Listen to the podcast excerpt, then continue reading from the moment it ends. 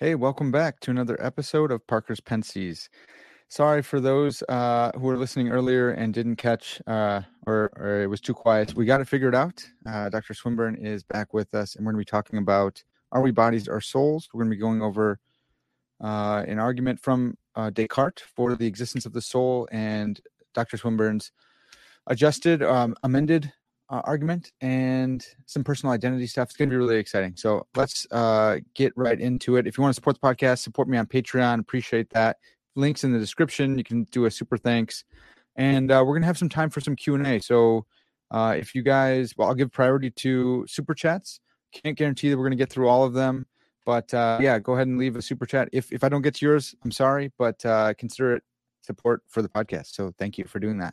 All right, here we go. Richard, thanks so much for making this happen again. I appreciate it. Can I hear your volume here? Yeah. There we go. All right, perfect.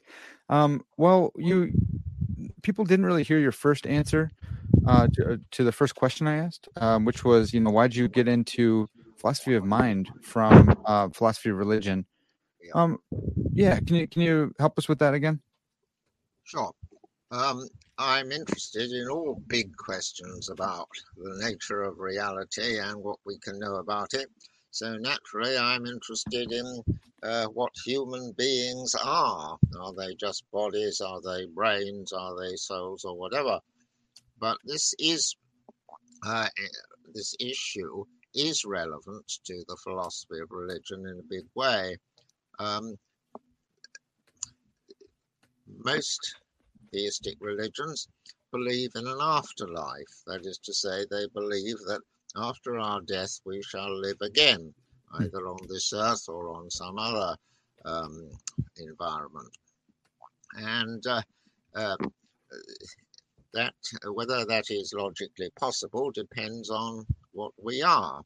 If we are just bodies, then that is not logically possible because, or at any rate, for most of us these days, most bodies of the dead people are burnt in crematoria, and the flames of the crematorium turn a body into a chunk of energy, and the chunk of energy resulting from the burning of my body wouldn't be different from the chunk of energy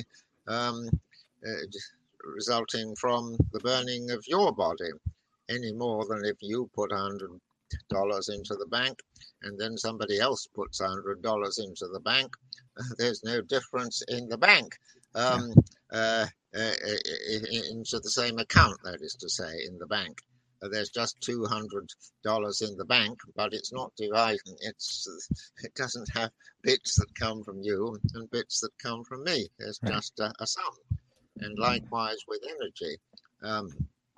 Chunks of energy are the chunks they are, independent of where they come from. And so if we are just bodies, or the same applies if we are just brains, we couldn't have a life after death. But if we are souls, then we could have a life after death. Now, the particular version of substance dualism, which I believe, consists in the view that human beings have two parts: bodies, physical objects, and souls, immaterial things connected to the bodies during our lives. And it's our soul that makes us who we are. In life, it interacts with the body through our... in virtue of having a soul, we can move our bodies and we can learn about the world. But when the body ceases to function and is burnt in the crematorium, or perhaps the bones are saved and the bits are dissipated, then the soul is still there, and it can be rejoined to another body or continue to exist without a body. And that there are no logical or metaphysical problems there. So one does need a theory of what humans are, which allows the possibility of life after death if a central religious doctrine is to be maintained. The philosophy of religion is also interested in another question in the philosophy of mind, which is, do we have free will?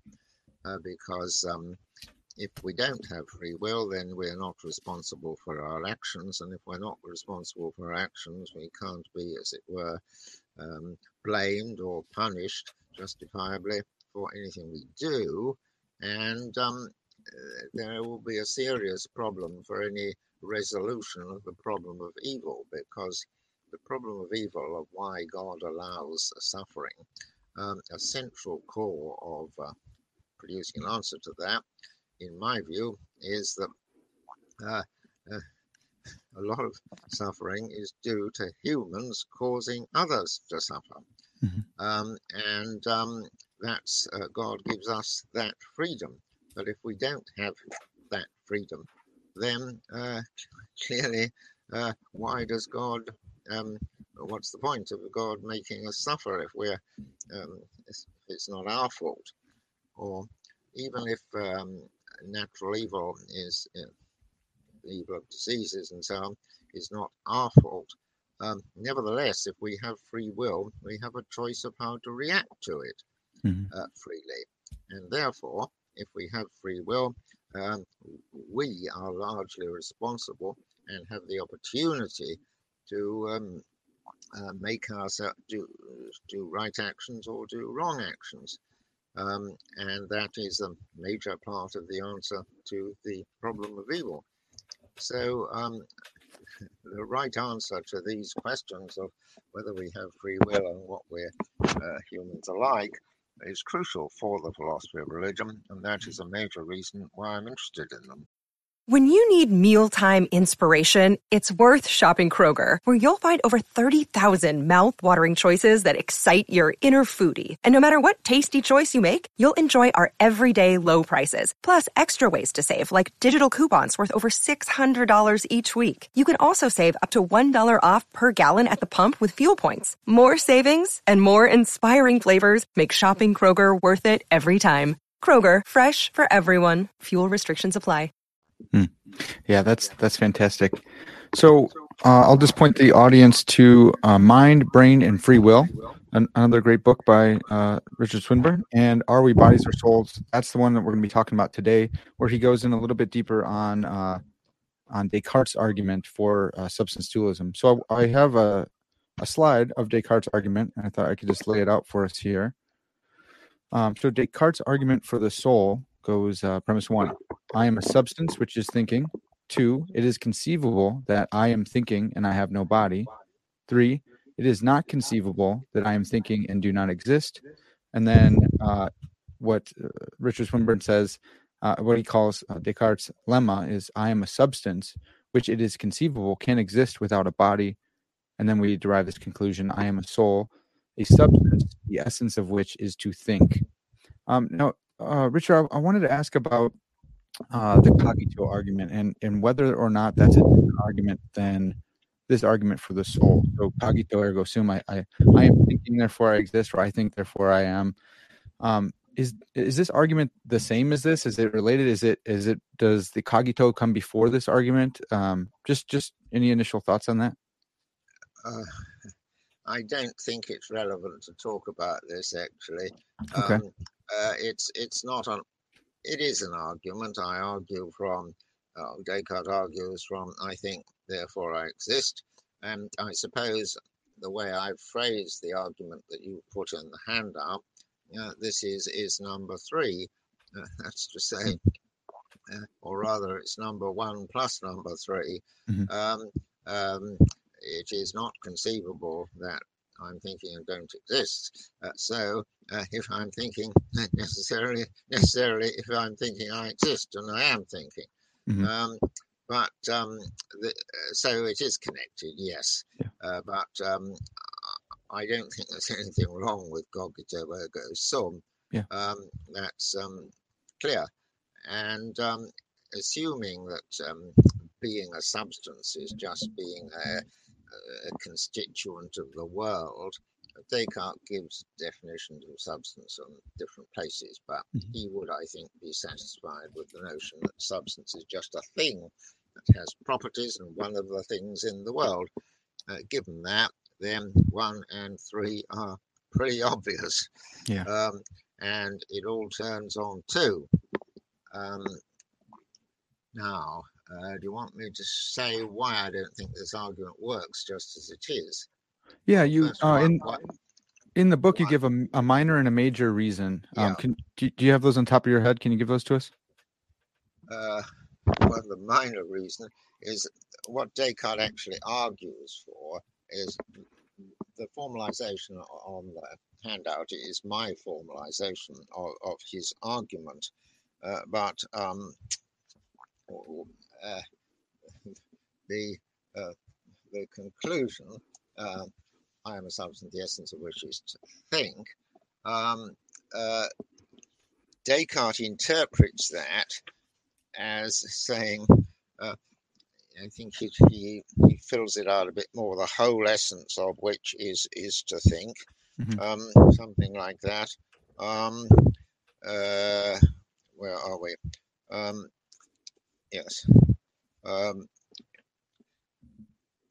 That's the whole essence of the whole essence of which is to think. Now that entails that, well, if I'm not thinking, I don't exist. Yeah. And that's not very plausible. I mean, there is such a thing as dreamless sleep, and there's no need for Descartes to deny that, and he doesn't need to.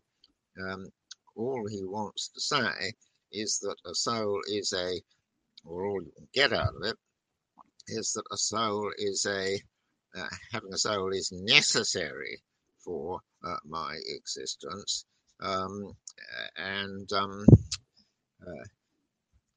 not that it's sufficient. I've got this right. Yeah.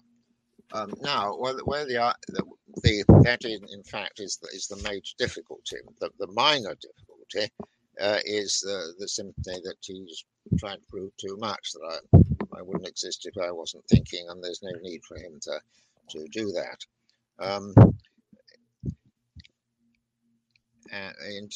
Sorry, I expressed the other point the wrong way around. What it shows is that the argument shows, at most, that I am, that having a soul is sufficient. For but not necessary. Yeah. If it works.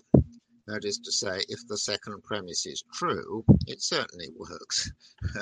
I am a substance. It follows from 1, 2, and 3.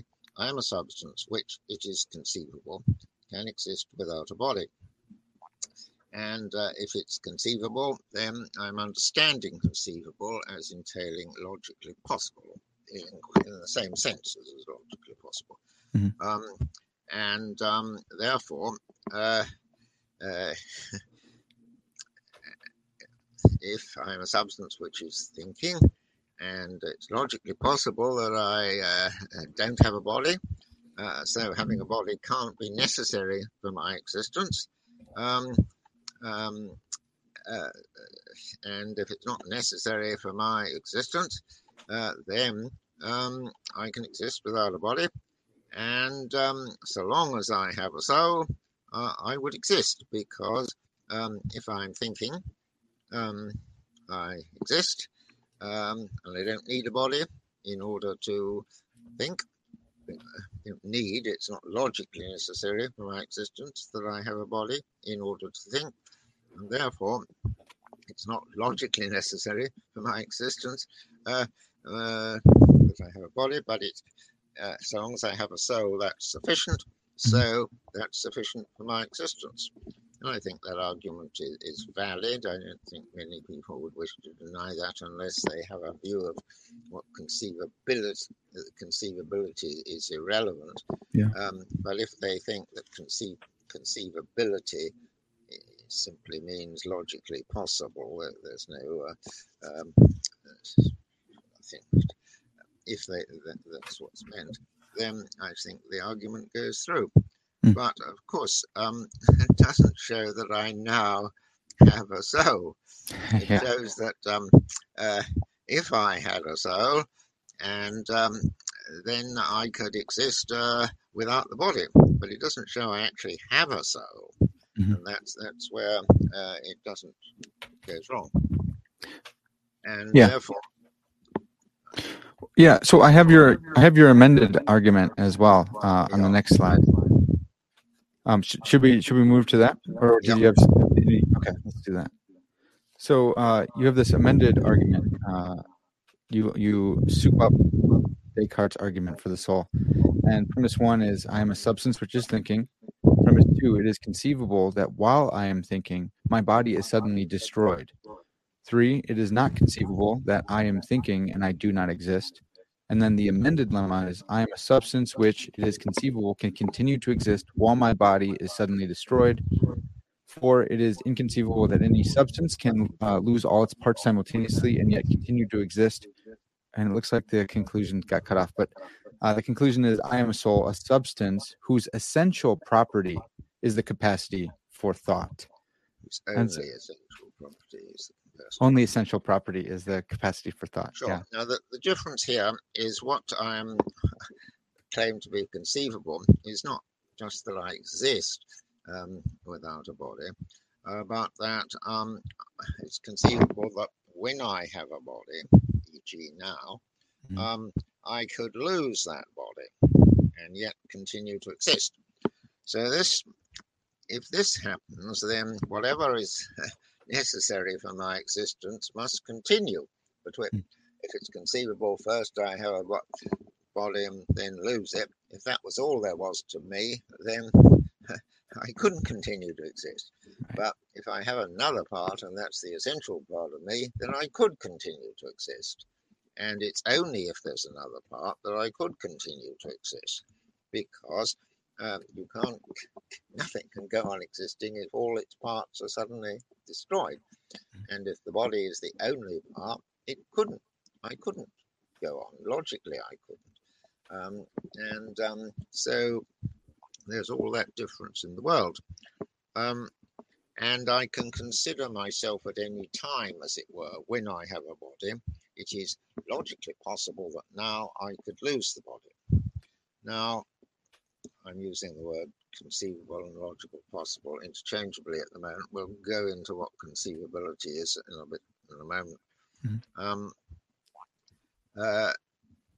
And that surely is conceivable. And the one reason I give for this is the after death or near-death experiences, which some people have. It seems to them that... they have temporarily left their body and are looking down on the body from above. Mm-hmm. And therefore it's not their body anymore. They can't control it, but they continue to exist. Now, of course, this may not be the correct interpretation of what happens. It may be that the person is having a delusion that this is what is happening, he's really just imagining it. Even so, we understand what he's saying. We understand what the claim is, and that's enough to make it conceivable. Mm-hmm. And therefore, if the premises of this argument are true, the conclusion must be true. So the issue always turns on premise two, as I phrased it. Yeah. So I really like this argument. I wonder, I don't want to dive too deep into this or get too off track, but I wonder if someone would take issue with premise one again. You in the book, you mentioned Georg Lichtenberg, and he says, all Descartes knows when he's thinking, he doesn't know that he's thinking. He knows that there is thinking going on. And you give this reply about substances and properties, which I really, really like, and I wanted to share that with the audience. So what do you make if someone says, hey, look, premise one, I'm a substance which is thinking. That can't be shown from the cogito, because all you can know is that there's thinking going on, but not that you are the one thinking. Well, thinking, say, X so-and-so think thinking is a property. Mm-hmm. It's a property that the substance has. And as it were, there wouldn't be thinking just as it's, of course, a property that lasts over a period of time, but it's a property all the same. It's like being square or brown or anything. A thing couldn't be just that there is brownness. Mm-hmm. Something has to be brown. It couldn't just be that there is squareness. Something has to be square. And it couldn't just be that there's motion. Something has to move. And likewise with thinking. Thinking is a property, and therefore something has to have it. So the minimum must be that Descartes is aware that someone is thinking, but that, of course, is not all he is aware of. He's aware of, I am thinking. Yeah. And his knowledge is greater than someone's thinking. It's more positive than that. Yeah. So I think that, into my mind, deals with that matter. Okay. So then you, and I think you're right, and you flesh that out in more depth later in the book. You talk about different types of designators, and I think, Lord willing, we can get to that as well. But so you say that premise 2 is probably the one that people will find most contentious or will want to target. It is conceivable that while I'm thinking, my body is suddenly destroyed. So how do you motivate this? How do you get for the skeptic, I guess? Well, the initial understanding of conceivability is simply that it makes sense. There's no contradiction in it. Mm-hmm. Of course, you can understand conceive in a subjective or objective way. Objectively, to say something is conceivable is to say there is no contradiction in it. In a subjective way, it seems to me that there is no contradiction in it. Now, of course, it does seem to me, and it will seem to many people, that there is no contradiction in this if they can make sense of the sort of experiments that I've mentioned. But they may say, why should its seeming be evidence that it really is? And the quick answer to that is, everything we purport to know about the world starts from seeming, and if seeming isn't evidence that something is so, then we wouldn't know anything. Yeah. It only seems that I'm talking to you, and that's a very good reason for supposing I am. If it hadn't, then where would we start from? Right. We must, as it were, trust our reason. If we can't trust an argument or see a contradiction or so on, then we're lost. And that being the case, the evidence that something is conceivable is that it makes sense. We see that in the objective sense, it makes sense. We can see what it's saying. It doesn't appear to entail a contradiction. Of course, it may, 15 lines down an argument, entail a contradiction, but until that's shown, one has to assume that it does. And in that sense, it is conceivable, or at least it so looks. And off we go.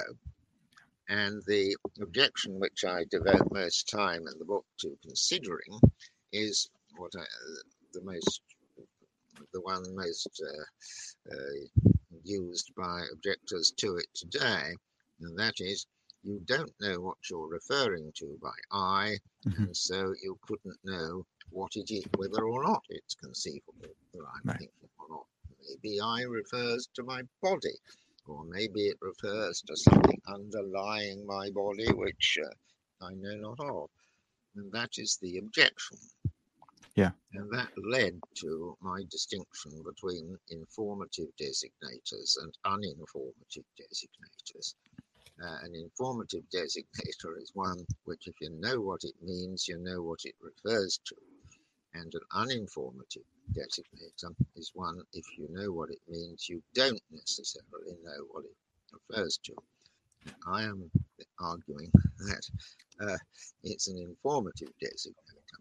If it's an informative designator, then you do know what you were referring to. You know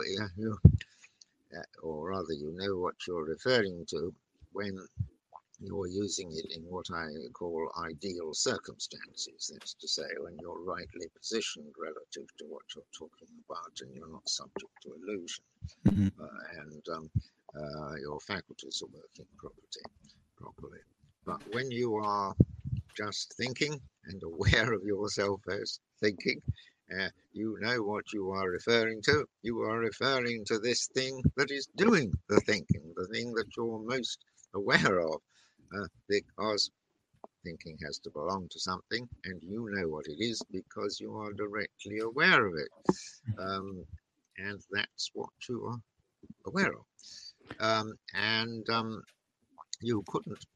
And in that circumstance, this is the ideal condition for the application of I, because you can't be subject to an illusion. You can't be really, well, I think I'm thinking. In fact, somebody else is doing the thinking and I'm not. Yeah. That's not possible.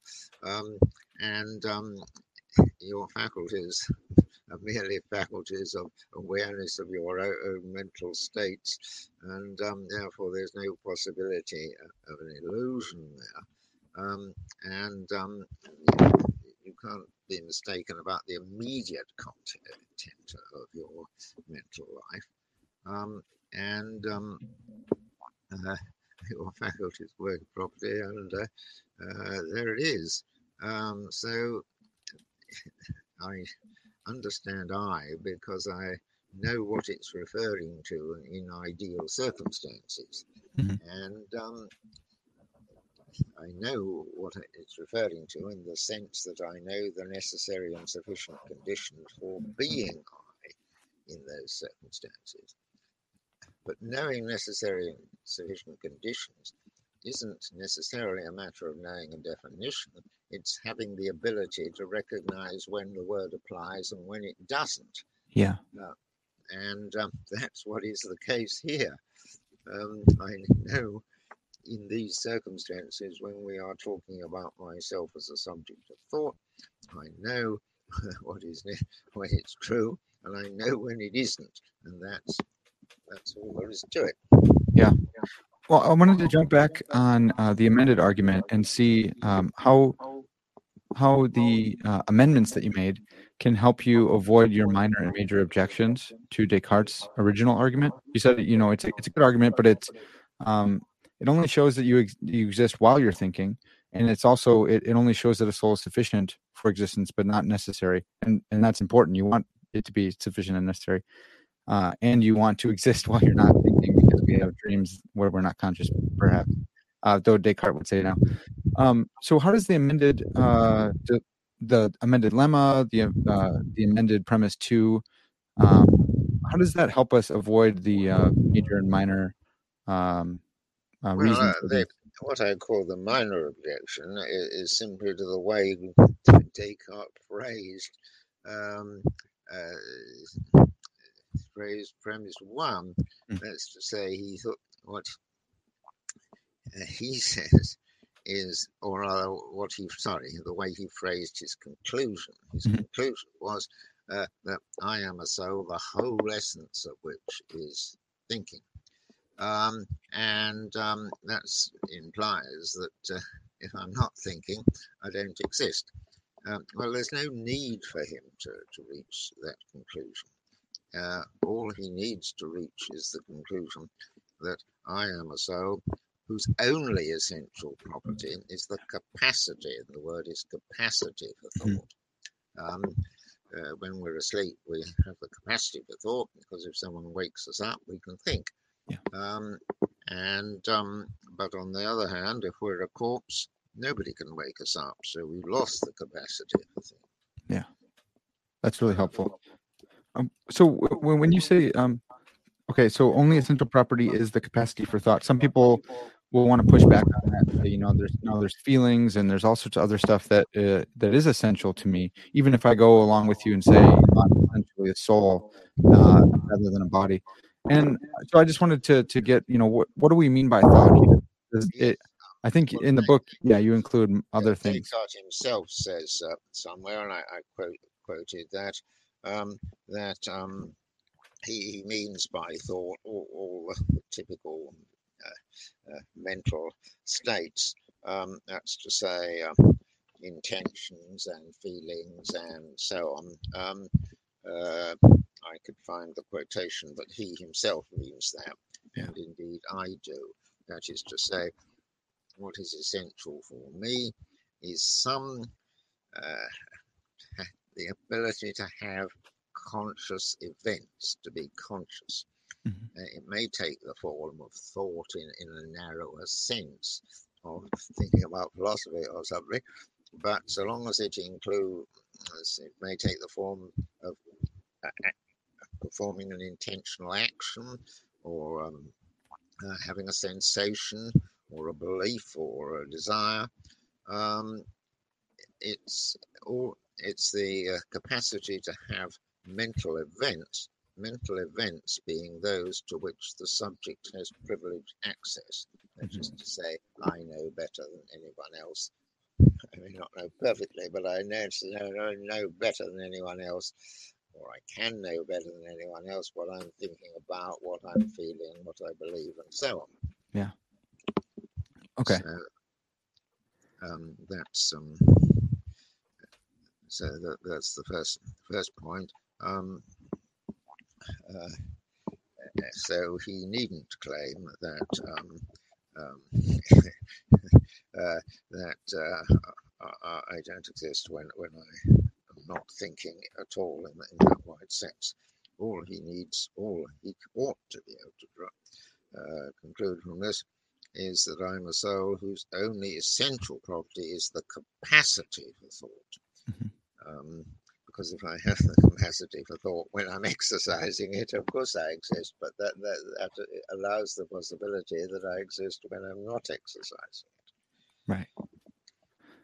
And, but it's the issue is, well, yes, and if it meets the two difficulties, the first difficulty being this is trying to prove too narrow a claim that I exist only when I'm thinking.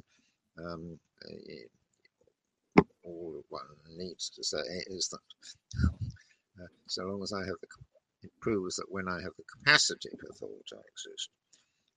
But the wider thing is that the original argument did not show that having a soul was a necessary condition existence, only that it was a sufficient condition. Yeah, that's really helpful. I love the your amended argument there. Just a peripheral question. So I'm a soul, a substance whose soul capacity or whose only essential capacity is for thought. Is that soul synonymous with mind? Do you use those interchangeably, or does the substance, the soul, have a mind, or something like that? I avoid this word "mind." Yeah, I explicitly say that because it could be used in innumerable senses. People are said to have a mind just because they can give an argument or something like that. Mm-hmm. I'm using soul in Plato's sense. Yeah, it's a separate thing from me which constitutes my existence. It isn't a physical thing. A physical thing being something to which everybody has equal access. Mm-hmm. It is something to which I have privileged access, and indeed infallible access. It's what makes me me, but it's not a physical thing, but it is in temporary interaction with a physical thing, my body. Yeah. Okay. Yeah, that's really helpful. How about this is another one that could be kind of bog us down into a morass, but is the soul we're going to talk about personal identity over time and how the soul is so important for that. Is the soul the person, or does the person have a soul? The body is part of me, of course, but it's not an essential part. Mm-hmm. So there's the sense of I have a soul is just that the soul is a part of me. Of course, it's the one and only essential part of me, in my view, but it's a part all the same. Yeah. So in that sense, I have a soul. Mm-hmm. But for all the mental predicates, it is the case, or rather for all the pure mental predicates, those that don't entail the existence of body, for all the pure mental predicates, it is the case that if I think, then my soul thinks, and I think because my soul thinks. If I have a pain, then my soul has a pain, and I have a pain because my soul has a pain. Mm. There's nothing strange about that. I mean, if I have a tattoo, I have a tattoo because my arm has a tattoo, but there's only one tattoo. And likewise with the relation between me having pure mental property and my soul having pure mental property. Yeah, I think that's helpful. That lets dualists avoid the too many thinkers problem that animalists run into. That's right. Yeah, that's really helpful.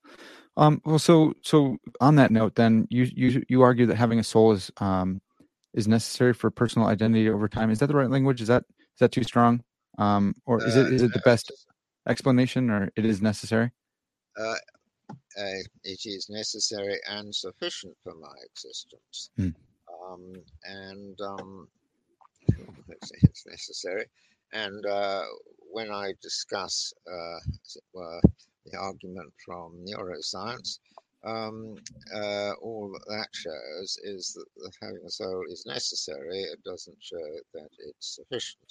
Mm. Okay. So you use...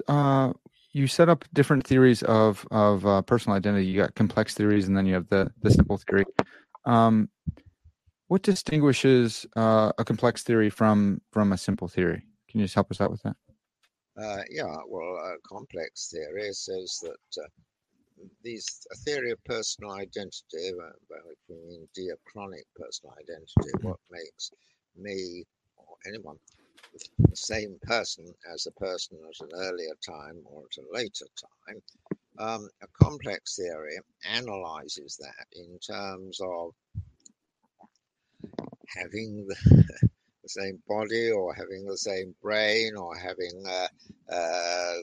same sort of memories, all of which are things that you can have to different degrees. Mm-hmm. You can have some of the same body, or some of the same brain, or some of the same memories.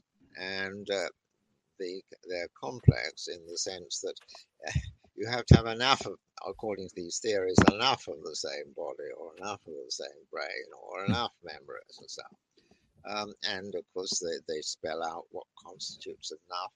And they usually say it's not merely having enough of these, but having the body or brain or mental life at the later time has to be caused in part by the mental life or brain or body at the earlier time. But it's the degree, but causation is not going to be enough, is it? I could cause things to happen to your brain without, in any sense, it being my brain. Yeah. So they all say, well, if you have enough of this, then that's what makes me at the later time, as opposed to the simple theory, which says either that person is or that person isn't, and this is not further analyzable in terms of any property or stuff which mm-hmm. is capable of division. Yeah. And you go on to motivate this with your Alexandra argument. And it does so much work. It's really, really cool. Do you want to lay that out? Brain transplant? Really. I do it in terms of current neuroscience, but it would work if the neuroscience was a bit different. What the neuroscience is Our thoughts, feelings, our mental life are dependent on the operation of our cerebral cortex, the part of the brain that's on the top. We have a left hemisphere, the brain, and a right hemisphere, and they've each got cerebral cortexes. Mm. And it's a very interesting neural fact that some people, unfortunate people, have had to have most or even all of one of their cerebral cortexes removed in an operation called an anatomical hemispherectomy. This is done in very acute cases of epilepsy. It's a way of dealing with it. Now, you might think that made a difference to the person. The interesting thing is, well, it does make some difference to their motor capacities. They can't immediately move both arms or anything like that. Mm. It makes little difference to their thoughts and feelings and so on. Yeah. As it were, one of these hemispheres is enough to have the thoughts and feelings and so on. You do. Okay. But now suppose that one of your hemispheres is removed and the hemisphere is removed from some other person, and what was my left hemisphere is put in the other person instead of their left hemisphere and connected up to their body. Now, of course, this operation can't yet be done, and it may take many decades before it can be done, but there's no reason in principle why it can't be done, because surgeons are now beginning to learn how to mend spinal injuries. That is to say, where somebody's spinal nerves have been cut or broken, and they can't move their arms and legs. And the neurons which make up a spinal tract are same sort of neurons as make up the brain. And if they can mend these, then they can put some other one instead of it. And so it ought, in theory, to be possible to replace a hemisphere by a hemisphere taken from someone else. Mm-hmm. It's not... hemispheres are fairly separate in the brain. They're connected to each other in the middle by a tract of nerves and one or two minor tract of nerves. The corpus callosum or something, yes, right? Yes, the corpus callosum. And there are other connections, but I mean, it's not just cutting out an arbitrary chunk of the brain or anything like right. that. So it ought, in theory, to be possible. Okay, but now suppose that other person has both their hemispheres removed and one of my hemispheres, the left, put there. That person, because all their thoughts and feelings are dependent on the hemisphere, will clearly claim to have been me. Mm-hmm. And I will claim to have been me. And in all respects... the extent to which each of, at least so it looks, each of us makes these claims, and there doesn't seem any reason for preferring one to the other. Mm-hmm. Or if you think there is, because the brainstem, as I described this experiment, is the same in both cases, well, can suppose that both hemispheres are removed from me, and each of them put in a different body, so that, as it were, the brainstem is isn't at all the same. But that oughtn't to make any difference, because the brain. Doesn't seem to be essential for consciousness, and consciousness. What the content, it may be essential to being conscious, but what the content of consciousness is depends on the cerebral cortex. So you get the situation of half brain transplants And that raises the issue of which, if either, of the subsequent persons is the same as the original person. Mm-hmm. And what is a complex theory to say about this? Well, a complex theory will have to say, well, it depends on just whether they have more memories or whether they have a bit more of the brain or so on. Yeah. But the problem is this looks extraordinarily arbitrary. 50%, 51%, 52%, how much do you need? It would be absurd to say that just because one of these guys has 51% and the other has 49%, this one is and that one isn't. That would be highly arbitrary. And they're not going to be exactly the same. There are certain things for which the left hemisphere is much more needed than for the right hemisphere, and conversely. Right. So they're not going to be exactly the same. And it may be that what is essential to me is carried by the left hemisphere, or it may be it's carried by the right hemisphere, but there's no way of finding out, since most of what is essential to my life of thought is carried by both hemispheres. Yeah.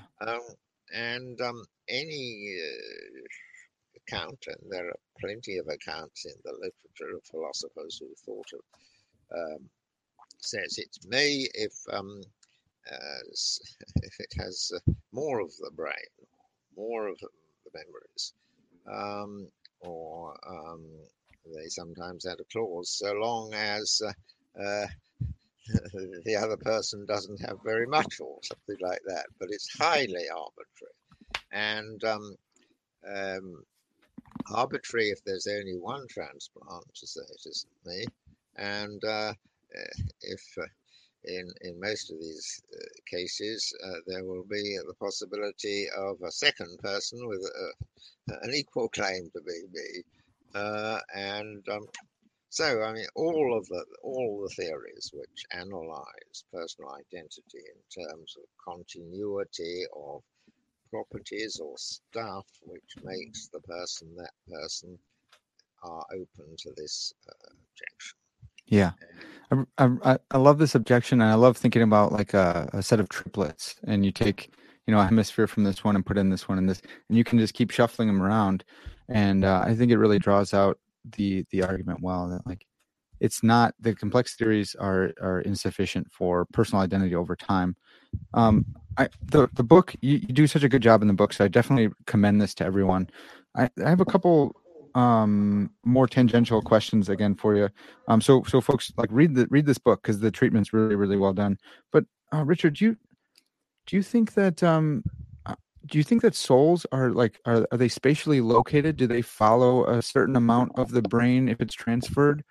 What do you make of that? Well, who knows? Yeah, right. It's reasonable to suppose that if only a tiny bit of my brain is removed and I go on behaving in the same way and so on, there's no reason to postulate that a different person is in charge, because it would be an arbitrary supposition to suppose that the mere removal of one bit, which makes no difference to behavior and so on, is going to make any difference to who is in charge of it. But when you get to the more extreme cases of changing brains and so on, the answer is I don't know where I go. And that's just the point. That is the point, that I don't know. It doesn't follow from the description of what has happened in public terms, and nothing follows as to which person is me. But of course, the more the later person has memories similar to mine, and the more the later person has brain similar to mine, the more probable it is that that's me. But that's the most you can say. Yeah, that's really helpful. So I'll ask two more questions, and while I do that, and while Richard is responding, folks, go ahead and put your questions in the live chat. Again, I will prioritize super chats because I can see them better, and because You're supporting the podcast. So two follow-up questions as people are typing their questions in the chat there.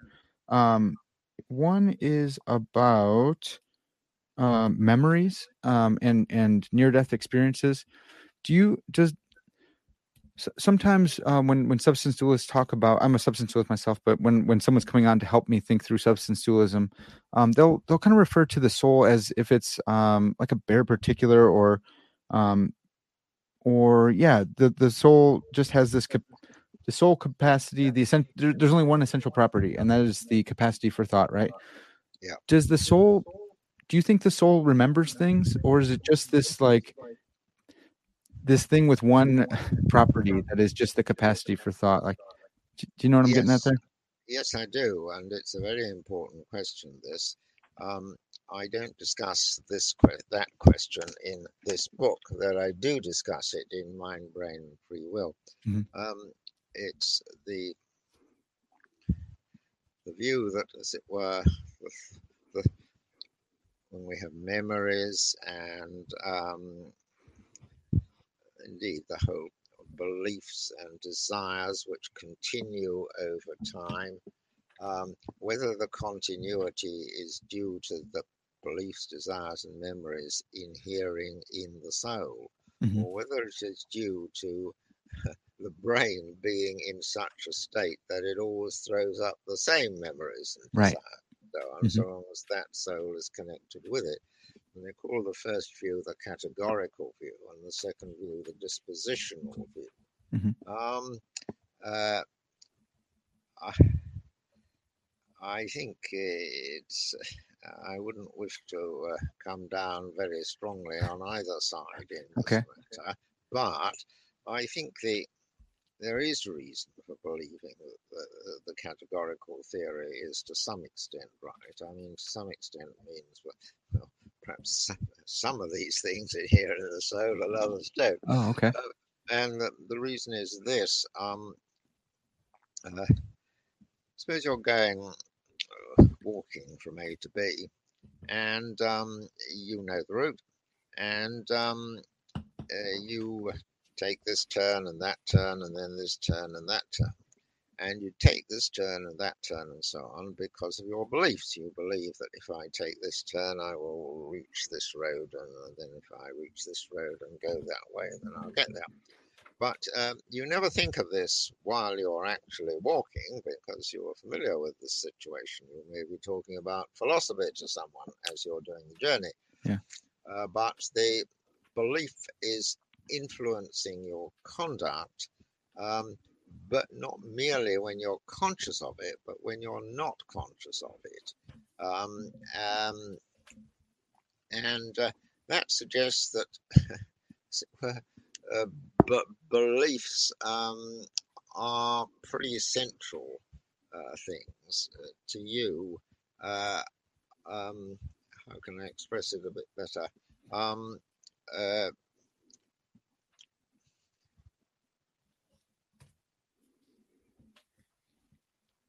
No, I don't think I can express it a bit better. It is just that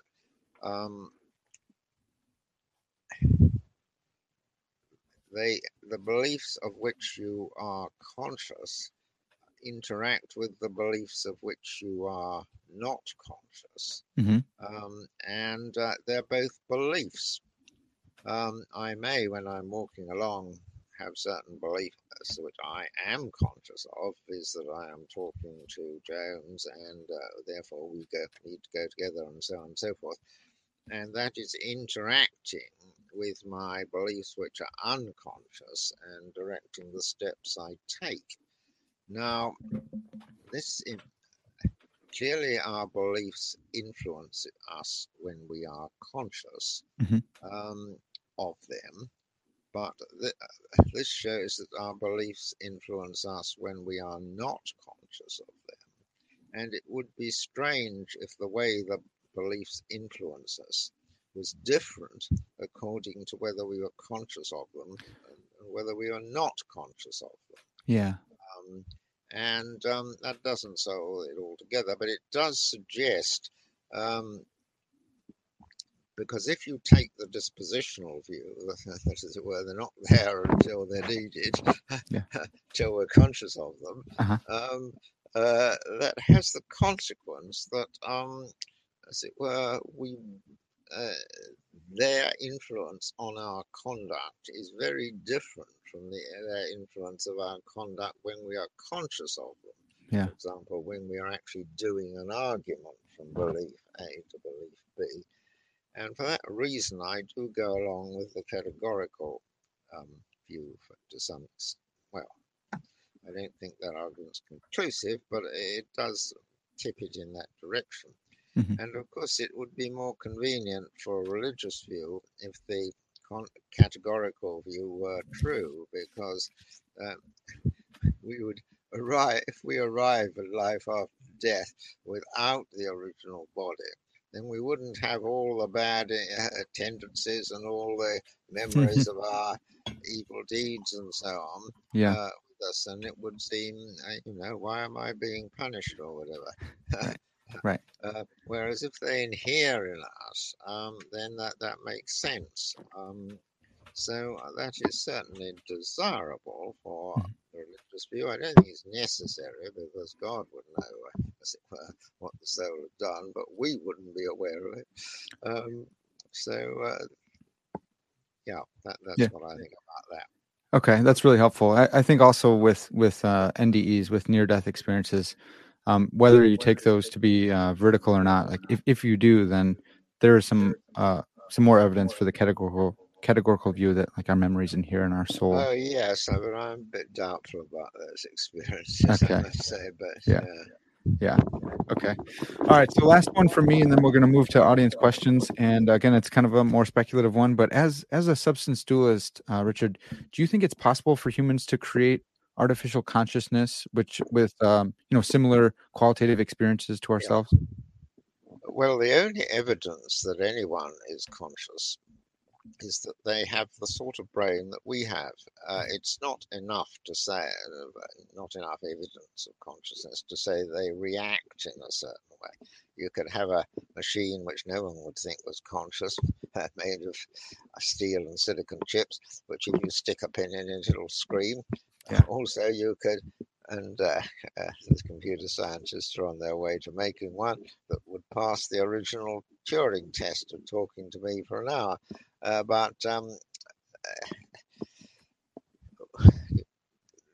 fact that some machine reacts in the way that we do, because it's been made to, it doesn't show that what's going on in the machine is causing it in the way that what's going on in us is causing us to behave in this way.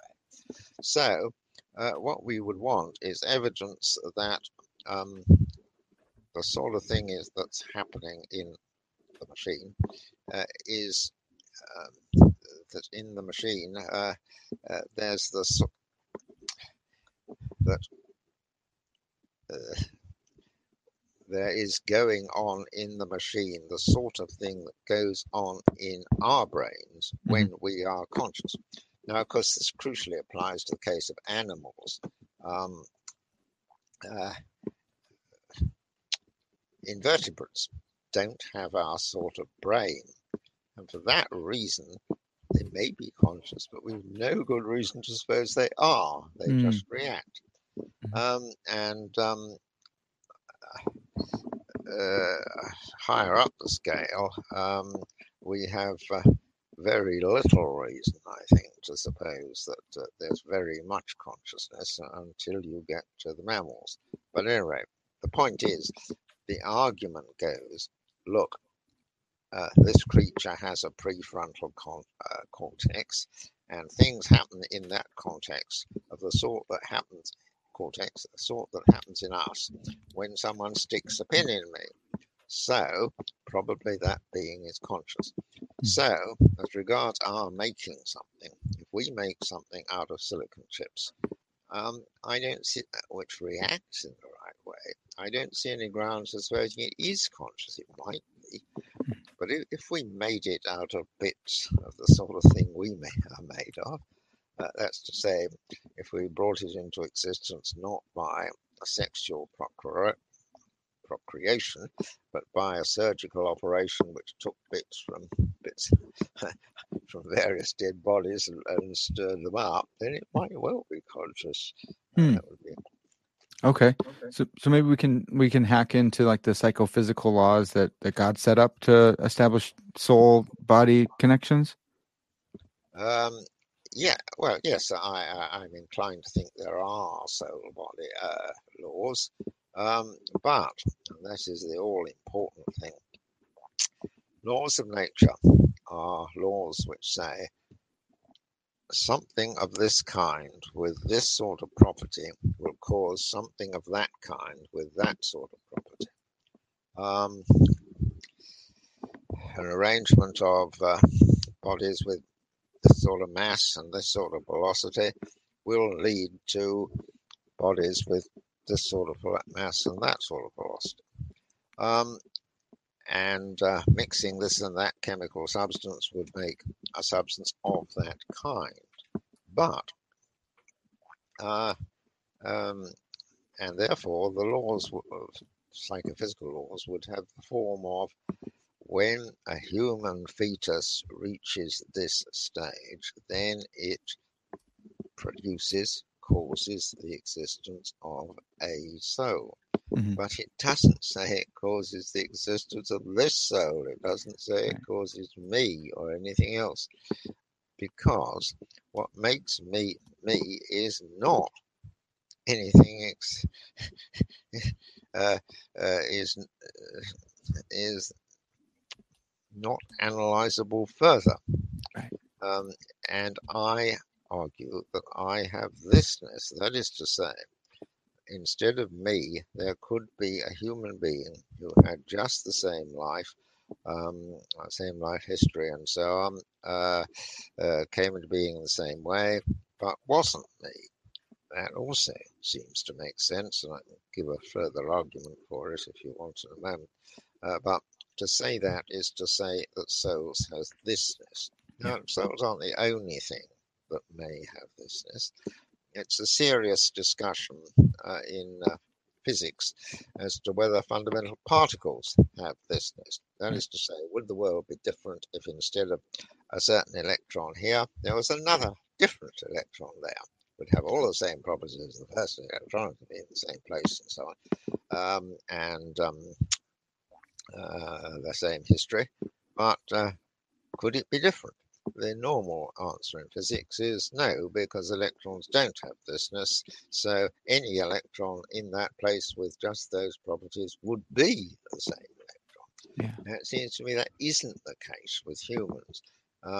Instead of me, there could be a different one who was different just in the respect it was me. And if that's right, then of course, no scientific law could explain that, because scientific laws never deal with things that have thisness. They only deal with things in virtue of their properties, and the properties of the person thrown up by my brain might be just the same. The features would be just the same as the properties thrown up. Even if it wasn't me who had these properties, but had this someone else. Once again, my argument for that is firstly from conceivability. We can make sense of this suggestion, but I could make a further point, but I'm concerned about your audience. So thisness is like it's an essential property to me. It's a quiddity or a hexadity or something where it's just, it's mine. You can't have it. And that's it. You can't analyze it anymore. Yeah. I really like that. All right. Well, that's enough for me. I appreciate it. Those were really fun. Let's get to the first super chat here. All right. This is from Adrian. He says, what do you think about hylomorphism views, hylomorphic views? This is the Thomist view that what I consist in is having a soul, my soul, and having this body. That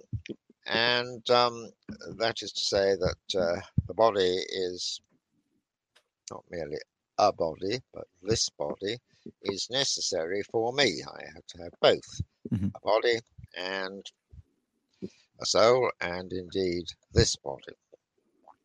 Now, and it's hylomorphism because on this view, the soul is the form of the body. That's to say, it's the way the body behaves. Hules is matter. It's the way the matter behaves that forms me. It's the way that the matter that's me behaves in the sense of throws up thoughts and feelings and so on, as well as doing public acts. And that's what makes it me. Now, I think that is mistaken. But I think I'd better say why the only version that the average Thomist will give you isn't really a hypermorphic view at all, because it all... hylomorphism dates back to Aristotle, and Aristotle said that what makes this desk the desk it is the matter of which it's made and the shape in which it's formed. And of course that's so for stationary physical objects. It will also be so for physical objects which have properties of motion. What makes the car it is partly the way that it will behave over time, and that's a property of it. So it's the matter of which the thing is made and the properties which are instantiated in it. And Aquinas thought that that's what makes me the person I am. But for Aristotle, properties are universals. That is to say, what makes the desk it is first that it's a desk, and being a desk is a property possessed by this chunk of matter. But then on this view, as adjusted by Aquinas, if one took that model seriously, then every soul would be the same. That is to say, it would have... soul would be the form of humanity. The universal form, yeah. Yeah, well, not the universal form, but the form of being human. Yeah. All humans would have the same form, and it would be their bodies which distinguish them. Yeah. But in that case, the soul would not be the form of this body. It would be the general form of humanity. And souls don't individuate by themselves. The individuation on the Aristotelian model consists in the chunk of matter. Right? But Aquinas would accept, the hylomorphic theory would have to accept, that the soul can exist by itself. And what makes it is therefore not carried by the body. Aquinas, of course, wants to say that the soul is not the whole person, but the mere admitting that our soul can exist without the body commits him to the view that identity is carried partly, at least, by the soul. And that gives him a view of soul which is utterly different from the notion that it's just a collection of properties. Yeah. Furthermore, of course, in saying that, for Aristotle, properties can't really exist unless there are things in which they exist. Desks... The property of deskness doesn't exist except when there are desks. Right. No uninstantiated forms, right? Yeah. But the soul, which is the form of body, form of the body, according to Aristotle, according to Aquinas, must both be individual and capable of existing without the body. So it's a very strange form of Aristotelian soul, and it seems to me that if it can exist by itself,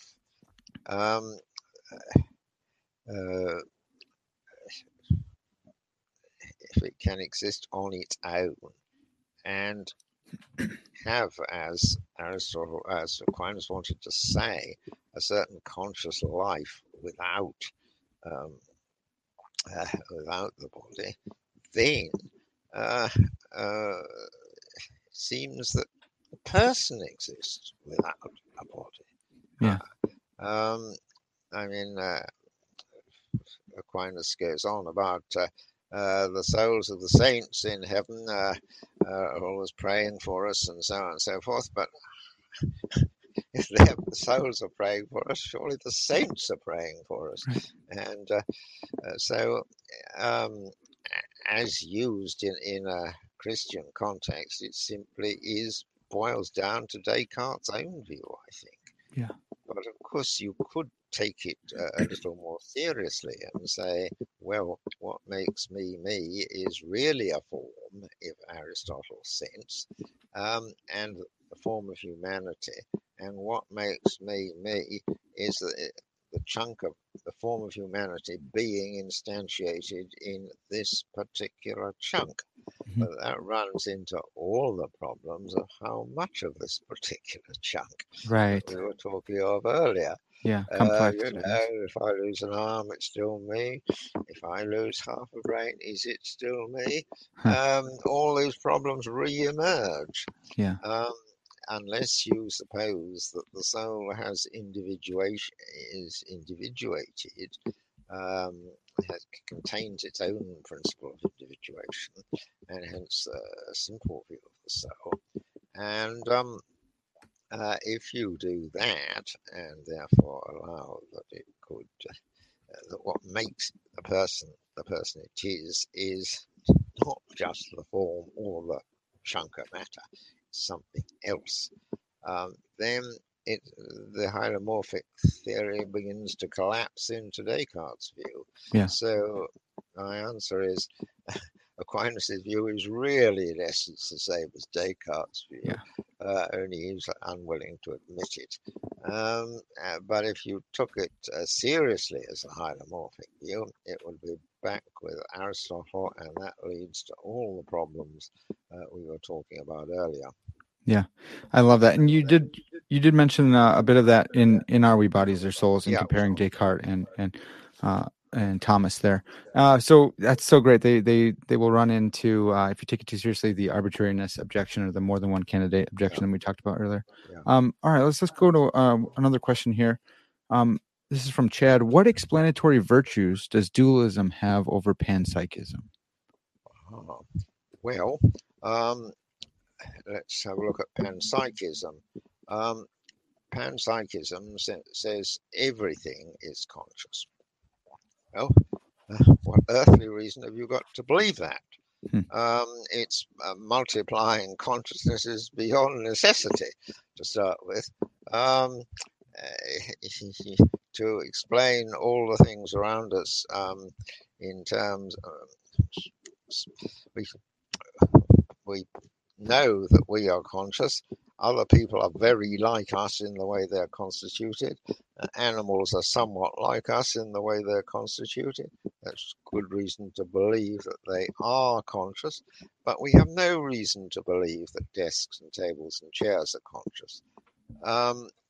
Then, of course, the panpsychist says, well, it's not desks and tables and chairs.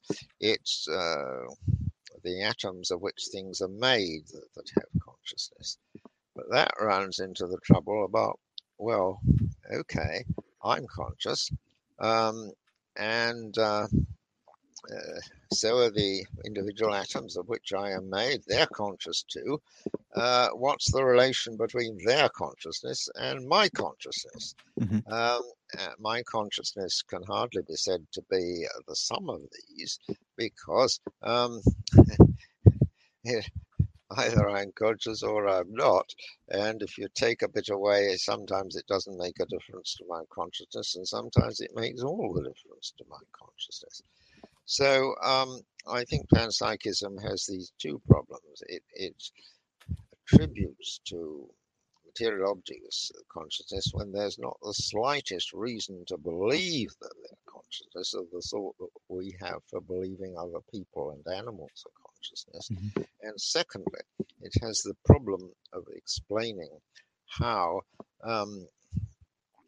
both the stuff of which things are made, each bit is conscious, and also the whole is conscious, and yet the whole's consciousness is not the same as the sum of the bits is consciousness, because I am the bits are conscious on their own, as it were, when they're separate, and so they're conscious, but I only have one consciousness. So both what I'm made of and me are conscious, and that does again proliferate things, without explaining how the one is connected to the other. Yeah, that's really great. All right, we got one. Just let's do maybe just two more here. Dr. Swinburne, what are your thoughts on causal closure arguments against substance dualism? And I'll note that you do talk about interactive dualism. You have a whole chapter in Mind, Brain, and Free Will. So I do recommend people grab both of these books and give them a thorough reading. I'm not quite certain what you mean about a causal closure argument. I wonder if you could explain that. Yeah, maybe like conservation of energy type stuff, right? So we have interactive dualism. The causal closure of the physical. Yeah, sorry. Yep. Yeah. I don't think the physical is causally closed.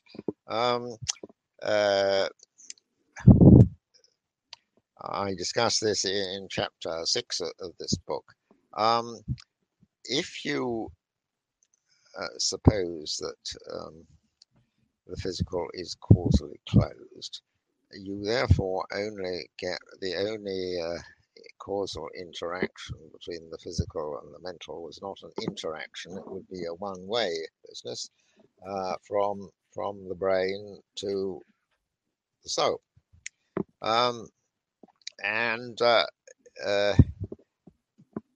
if you thought that was the case, then how would you know anything about what had? How would you be able to rely on your memories? How would you be able to know what other people are telling you, etc.? Now, the way this works is like this. Suppose I do a certain thing today, and I remember next day that I've done it.